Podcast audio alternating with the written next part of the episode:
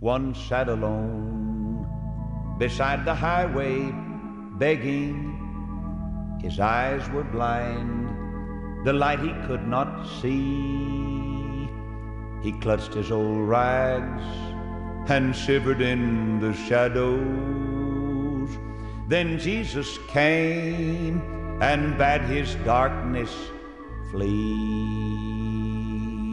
It's time to open the Word once again with evangelist Lester Roloff on the Family Altar program. Glory, for all is changed when Jesus comes to stay. Turn your Bible, please, to the book of James, chapter 1. It's time, I believe, for the message.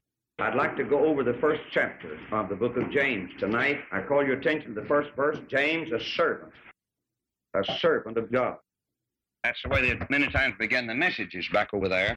Many times we now talk about being servants of the church or servants of the denomination or something else. But James was a servant of God and of the Lord Jesus Christ too. Notice, who is your servant? To the twelve tribes which are scattered abroad, greeting. You wonder why they were scattered? Well, the religious folks and the modernists had shot into them and scattered the covey. And they went like firebrands over the Mediterranean world, setting everything on fire wherever they went. Now, turn to First Peter, if you will, but keep your place at James. Peter, an apostle, chapter 1, verse 1. Peter, an apostle of Jesus Christ. He knew who he was. To the strangers scattered throughout Pontus, Galatia, Cappadocia, Asia, and Bithynia, elect according to the foreknowledge of God the Father through sanctification of the Spirit, unto obedience and sprinkling of the blood of Jesus Christ, grace unto you and peace be multiplied. Blessed be the God and Father of our Lord Jesus Christ, which according to his abundant mercy hath begotten us again unto a lively hope by the resurrection of Jesus Christ from the dead, to an inheritance incorruptible, undefiled, fadeth not away, reserved in heaven for you, who are kept by the power of God. You may be scattered, but you're kept. Who are kept by the power of God through faith unto salvation, ready to be revealed in the last time, wherein ye greatly rejoice. May be scattered, but you can rejoice. Though now for a season, if need be, you're in heaviness through manifold temptations, that the trial of your faith, being much more precious than of gold that perisheth, though it be tried with fire, might be found with praise and honor and glory when? At the appearing of Jesus Christ, whom having not seen ye love, in whom though now ye see him not yet believing, ye rejoice with joy unspeakable and full of glory. And that's more than the world has. That's more than the world got to offer you. So you see, James is writing to a scattered bunch of Christians. Peter was writing to a scattered bunch of Christians because they weren't at home. They were pilgrims and strangers in the earth, hunted and despised and chased and burned and cut to pieces and fed to the hungry lions. But they never did lose the joy. And I want to ask you a question. How in the world can any of us live in such a wicked world and get along with the world and be accepted by the world? God never did tell us to be approved by the world. He told us to be accepted in the beloved. And brother, listen, you get one thing and you can read it from Genesis, from the days of Noah until John went out on the lonely island of Patmos. And as long as God's people live for God, they're not going to be approved by the world if they're accepted by the beloved.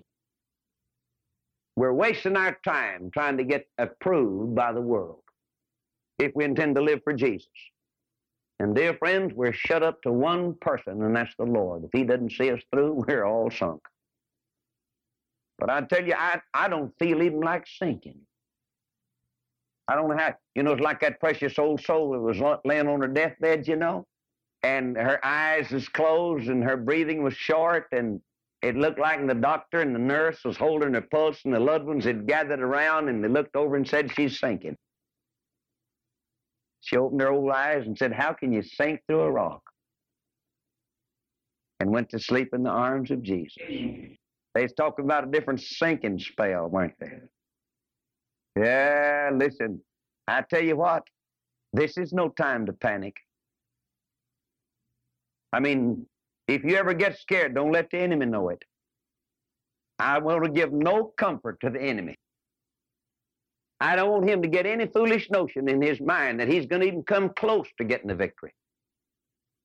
I'm talking about what James is talking about. He said, My brethren, well, I'm one of his brethren. I'm his brother. I was born again. He's born again. That makes both of us brothers. He said, My brethren, count it all joy when you fall into divers temptations. You know, we're living in the day of computer, but they never have invented a computer big enough to compute what I have in Christ. Nobody'd ever dare try. You know, Paul was trying to do it one day, and oh, he's bragging on. It's over in the book of Romans. Let's see if we can find it. In the book of Romans, I'm I'm in a new Bible now, and because the other one just about had the leaves worn, and I, I'll stay with the Bible until some leaf comes out, and then, brother, I got to switch because that ain't a whole Bible. I haven't got the whole Word. If I ever lose a page, then I've got to get another Bible. I want to have every word there is in the Bible. And so uh, Paul uh, was saying, I, if I can't find it, I'll, yeah, here it is. In the 11th chapter, he was he was talking about, and he'd already been through the great plan of salvation, and he's coming up now to uh, the tremendous uh, work about the Jew and the Gentile to be united and how God's going to do it. And uh, he looks like he's about to run out of words, and he said, "Oh, the depth." of the riches, both of the wisdom and knowledge of God. How unsearchable are his judgments and his ways past finding out. For who hath known the mind of the Lord? For who hath been his counselor? For who hath first given to him, and it shall be recompensed unto him again? For of him and through him and to him are all things, to whom be glory forever. And then he hollered, Amen. Well, he's having a time, wasn't he? God's people ought to be like that. You know that? Why, he said, who hath been the Lord's counselor? I tell you, the Bible said, Blessed is the man that walketh not in the counsel of the ungodly. Somebody wants to counsel with me, let them bring their heavenly credentials along. I don't see that birthmark on them. That's right. Dear friends, God's people are just God's people. That makes them different from the world. Makes them different from most people because most people belong to the devil. Say what you please, what the Bible says. All this business of the universal fatherhood of God and brotherhood of man. And he said, now you're all the children of God. Go ahead and quote the rest of that. You know what the rest of that verse says? Through faith in Christ. Nobody ever slips up in God's family unless they've been through his son. That's the door. My father's house has one door to it, and that's Jesus. He's the door. You come to heaven, you got to go through the door. Bible said you'd climb up some other way, you thief and a robber. All right? Let's go back to James. My brethren counted all joy. You'd say, but it's not a lot of joy. Well, he said, count it joy. See? just count it joy. Said, it don't look like joy, but count it joy. See, you got to have a heavenly computer to put on that. That's right. he said, just count. You know what Paul said? Why, Paul said, uh, he counted me worthy. God counts us. Now, he knows Paul wasn't worthy. And the big old bloody religious leader they stood out there and said, a bunch of stone throwers, and they said, man, we can't throw these robes on, you know, these old coats on. He said, well, bring him over here, man. I'll be glad to hold him if you'll hit him hard. hit him a lick for me, yeah. Think about that. He held all them old coats. I can see him standing old coats laying all over his shoulder, you know it. And he's peeping out and said, hit it! And, uh, but listen, one day he said, You know, I'm just so thankful that he counted me worthy and put me into the ministry. Little Amos climbed out of the sycamore tree and went over to the big city, you know, to preach a revival campaign. And he ran into some opposition. I, so help me, I believe it was the president of the Ministerial Alliance came stalking them. That's old Amaziah. Say what you please now. I'm not just trying to be funny, but I mean, he was the religious spokesman of the city. And he came down and looked at old country boy. I'm telling you, old rough hands, you know, and and he didn't know much except sycamore tree dressing. And he's standing up there telling what's fixing to happen. And I said, Son, you'll never make a living here preaching like that. He said, You better go down yonder somewhere else in the country, in some little church down there, some little place down there, and get your bread. And Amos turned on him and said, Listen, my dad's not a preacher. And he said so, but he said, the Lord did what? Took me. Now he was a God took man. And he read the right acts, Brother Amaziah. You remember that? Read the book of Amos. He preached that great message on prepare to meet thy God. Amos was not accepted, except in the beloved. But let's read on. Brethren, count all joy when you fall into divers temptations, knowing this, that the trying of your faith worketh patience. But let patience have her perfect work, that you may be perfect and entire, wanting nothing. You know what that verse said? The verse said, if you can never get your patience, if you can get your patience where they ought to be, you'll be perfect and entire, and you won't want anything. Now, brother, that's worth going after. That's right. You ever pray for patience? Lord, give me patience. Give me patience. Well, he said, tribulation worketh patience. I, I, don't believe anybody ever has a lot of patience before they go through a lot of tribulation. I mean, you just got to go through a lot of things before, because you see, patience is something, it's, it's a result of an experience. Tribulation worketh patience, and patience, experience, and experience, hope, and hope maketh not ashamed. For the love of God is shed abroad in your heart. Now, the man, the, the Bible said over in the book of Romans, chapter 8, he said, uh, Why do you hope for that which you already have? But he said, If we hope for that we see not, then do we with patience wait for it. Patience, see? So, what we're doing, we're living by faith, and we have no idea what tomorrow holds, but we have faith to believe that God holds tomorrow. And so, actually, and you know, listen, it's just this simple. You see, yesterday's already been taken care of. Yesterday's under the blood. Sins forgiven, name recorded. Salvation sealed, joy of the Lord. Today, God said, uh, Give us this day our daily bread, and sufficient of the day the evils thereof. And so He takes care of us today, and tomorrow is in His hands. Faith takes care of that. So I don't know how people could live without a living faith in a living Christ, knowing this, that the trying your faith worketh patience. Let patience have her perfect work. It may be perfect entire, wanting nothing, wanting nothing. Now, brother, mm. that's where you get your wants all fixed. And you know, over in the book of Psalms 34, verse 8, Oh, taste and see that the Lord is good. Blessed is the man that trusteth in him. Oh, fear the Lord, ye his saints, for there's no want to them that fear him. No want. The young lions do lack and suffer hunger, but they that seek the Lord shall not want any good thing. Well, if you believe that tonight, you get all you want supplied. Let's go back to James. We'll come to that again probably. If any of you lack wisdom, then you can take that if out because all of us lack it. There's one thing all of us had in common when we were born. We were all delinquent. And none of us had a lick of wisdom. No baby was ever commended for his wisdom. You've never heard a mother, as she talked about her little baby, said, he's the wisest baby I've ever seen. Why, baby doesn't have any wisdom. Why, he wouldn't live 10 days if he had his way. I mean, somebody got to look after him. The most helpless thing on earth is a little baby. No wisdom at all. We're born without wisdom. Now, he said, if any man lack wisdom, let him go off to college. Didn't say that at all. Said, let him ask of God. Let him ask of God. I wish we could realize that. Did you know President doesn't have one lick of wisdom unless he got it from God? Couldn't have any. Did, I'll be just as honest with myself. Lester Roloff has no wisdom in this world uh, except what God gave him.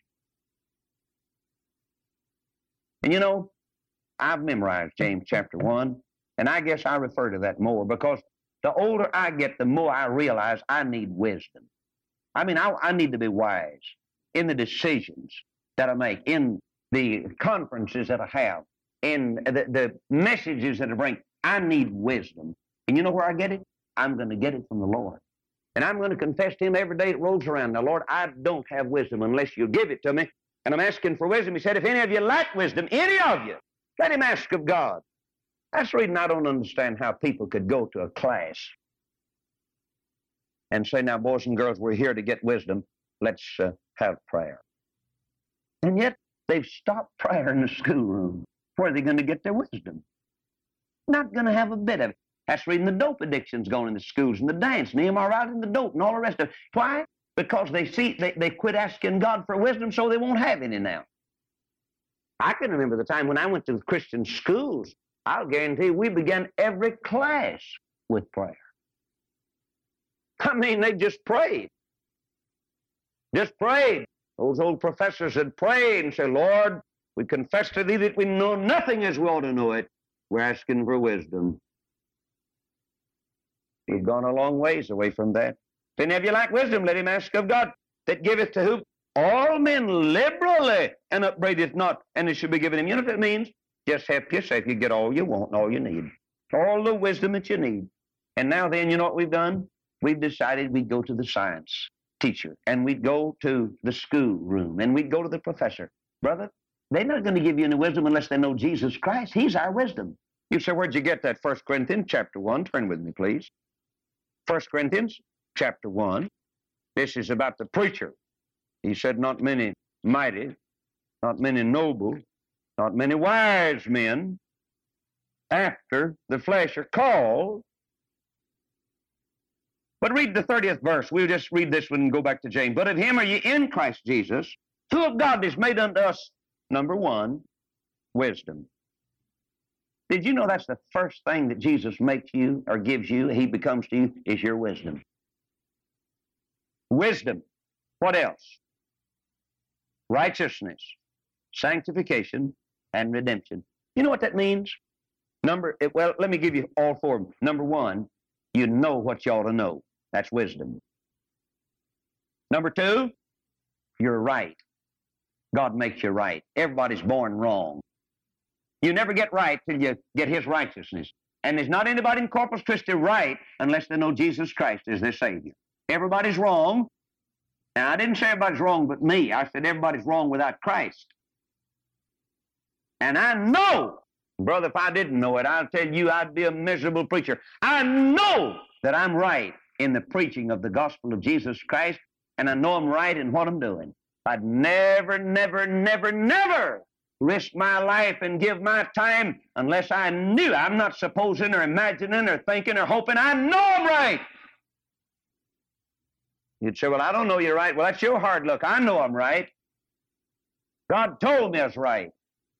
Brother, I never was right till he got me fixed up either. Never was. It's always wrong. It's wrong in my talk, wrong in my walk, wrong in my attitude, wrong toward my mother, wrong toward my daddy. But when Jesus Christ came in and accepted this poor, frail, unimportant life, I'll guarantee you made me right. I didn't say I was perfect, but I am right because I have his righteousness. And he's made unto me righteousness. And that is something else. That's sanctification. Boy, that's a strange term. I mean, that's a that's a term that's been forgotten. Sanctification, you know what that means? It means clean living, pure living, separated living, dedicated living. That's what sanctification is. Well, you say, how do you get like that? Well, read the 17th chapter of John. You hear Jesus say, uh, Father, I'm not going to ask you to take them out of the world. I'm going to ask you to take the world out of them. And then he said, Sanctify them through thy truth. Thy word is truth. That's where you get sanctified. You show me a man doesn't read the Bible, and I'll show you a man's long ways from being sanctified. There's just one sanctifier, so far as reading's concerned, that's the Bible. And anybody that neglects or rejects the Word of God has rejected your only hope of being sanctified. People come to me every once in a while and say, Do you believe in sanctification? I certainly do. I really do. I believe it's I believe it's what comes into your life after you get saved when Jesus Christ purifies and cleanses and becomes your righteousness. And God's people need to be challenged to be to live sanctified lives. And of course, it, and that's the reason I preach against television. I couldn't, if I was sanctified, I couldn't stay sanctified watching that bunch of Tommy rot. People wonder what's wrong with the kids today. Well, what they've been looking at and reading, that's what's wrong with them, listening to, that's what's wrong with them. I don't know why people have to be so dumb. You know, there's one thing that encourages me. I never have gotten anything very easy. Everything I've ever had comes hard. I mean, I I don't know where, I guess, you know, they would have called me sort of a slow learner. I mean, I never could just pick up anything. Now, I've learned, and listen, if, if Jesus hadn't come along, brother, I wouldn't have known anything. I guarantee you, I, but I, what I learned now, he has to help me learn. What he helps me learn is worth learning. I mean, I really like that. Because you see, I was I was trying to learn a bunch of things. Oh, I learned things when I was back in the world. But, dear friends, you just put it down. If God's people don't clean up their homes and clean up their lives, we're not going to have anything left in the way of children. And the only reason the mother and dads bring their children to our home, they don't like our rules and regulations, man. They hate them like the kids do. Only reason they're just so desperate, they, they just say, well, I'd rather them go down there and go to reform school. It's some choice, isn't it? But that's it. Well, praise the Lord for the privilege of having them. But I'll guarantee you one thing this thing works, and it's sanctification and separation, and that's the only way it's going to ever be. We need to be sanctified. We ought to be dedicated. We ought to know what self discipline is. And I tell you, if you think I'm preaching to you like I know it all, let me tell you, I'm just now seem like beginning to live. Ain't that pitiful? I sometimes feel like taking myself out behind the barn and whipping me and say, Well, you stupid outfit, why in the world did you wait 56 years, 38 years in the ministry, and you're just now beginning to kind of wake up a little bit and look around? I don't know. I mean that. I, that's how I feel about it. I've wasted so much time and so much energy and strength, and, and, and I, I want to help people to live. But we're living in such an undisciplined age. Nobody wants to be disciplined anymore. They talk about these, all you can hear, uh, well, uh, uh, uh, coffee house. Churches are putting up the coffee houses now. Man, they got a coffee house here and a coffee house there, and oh, we're taking the dope addicts into the coffee house and come down and drink coffee with them. What do you think that poison would do? Well, I don't understand why. I know you'd think, well, Brother Roloff, you're too strict. No, I'm not. Let me tell you something. Anything that won't contribute to your spiritual welfare is not your friend. And God's people ought to live separated, dedicated, and disciplined lives. I hear people say sometimes, well, you know, Brother Roloff, they'd say, well, I never drink coffee unless I'm driving on the highway. But I have to drink coffee. I tell you what I'll do. If you just get so sleepy, I'll buy you a motel room. Get in there and go to sleep and stay off of the poison. If you're going to set the example, then go ahead and set it and live like the rest of us. Gets so sick and tired of these churches putting on the dope parties they put on. Then wonder why their churches are so filled with worldliness and people have quit coming. Oh, I saw this coming years ago, warned our people. Talk about the supper room. We've left the upper room for the supper room. And we've eaten too much. Brother, I tell you, God's people ought to know what it is to be sanctified. Go back to the book of James. Let not that man, wait a minute, verse 6. Let him ask in faith, nothing wavering. For he that wavereth is like a wave of the sea driven with the wind and tossed. For let not that man think that he shall receive anything of the Lord. A double minded man is unstable in all his ways. Let the brother of low degree rejoice in that he is exalted. I believe that I'm saying the truth with my hand raised to heaven that Christian, so called Christian religious schools have ruined a lot more people than they've helped. That's sad. I mean, think about people going off to college to get something from God and prepare them to preach the gospel and come out with their faith shattered. Thank you for joining us today on the Family Altar program with Lester Roloff. You may listen to the preaching and the special music of the Family Altar program 24 hours a day when you visit our ministry website, roloff.org. We love hearing from our listeners. If this broadcast has been a blessing to you, please write to us at Roloff Evangelistic Enterprises, P.O. Box 100, Fort Thomas, Arizona 85536. Again, that's Roloff Evangelistic Enterprises, P.O. Box 100, Fort Thomas, Arizona 85536. This broadcast is made possible by the prayers and financial support of listeners like you. Thank you for partnering with us, and remember that Christ is the answer.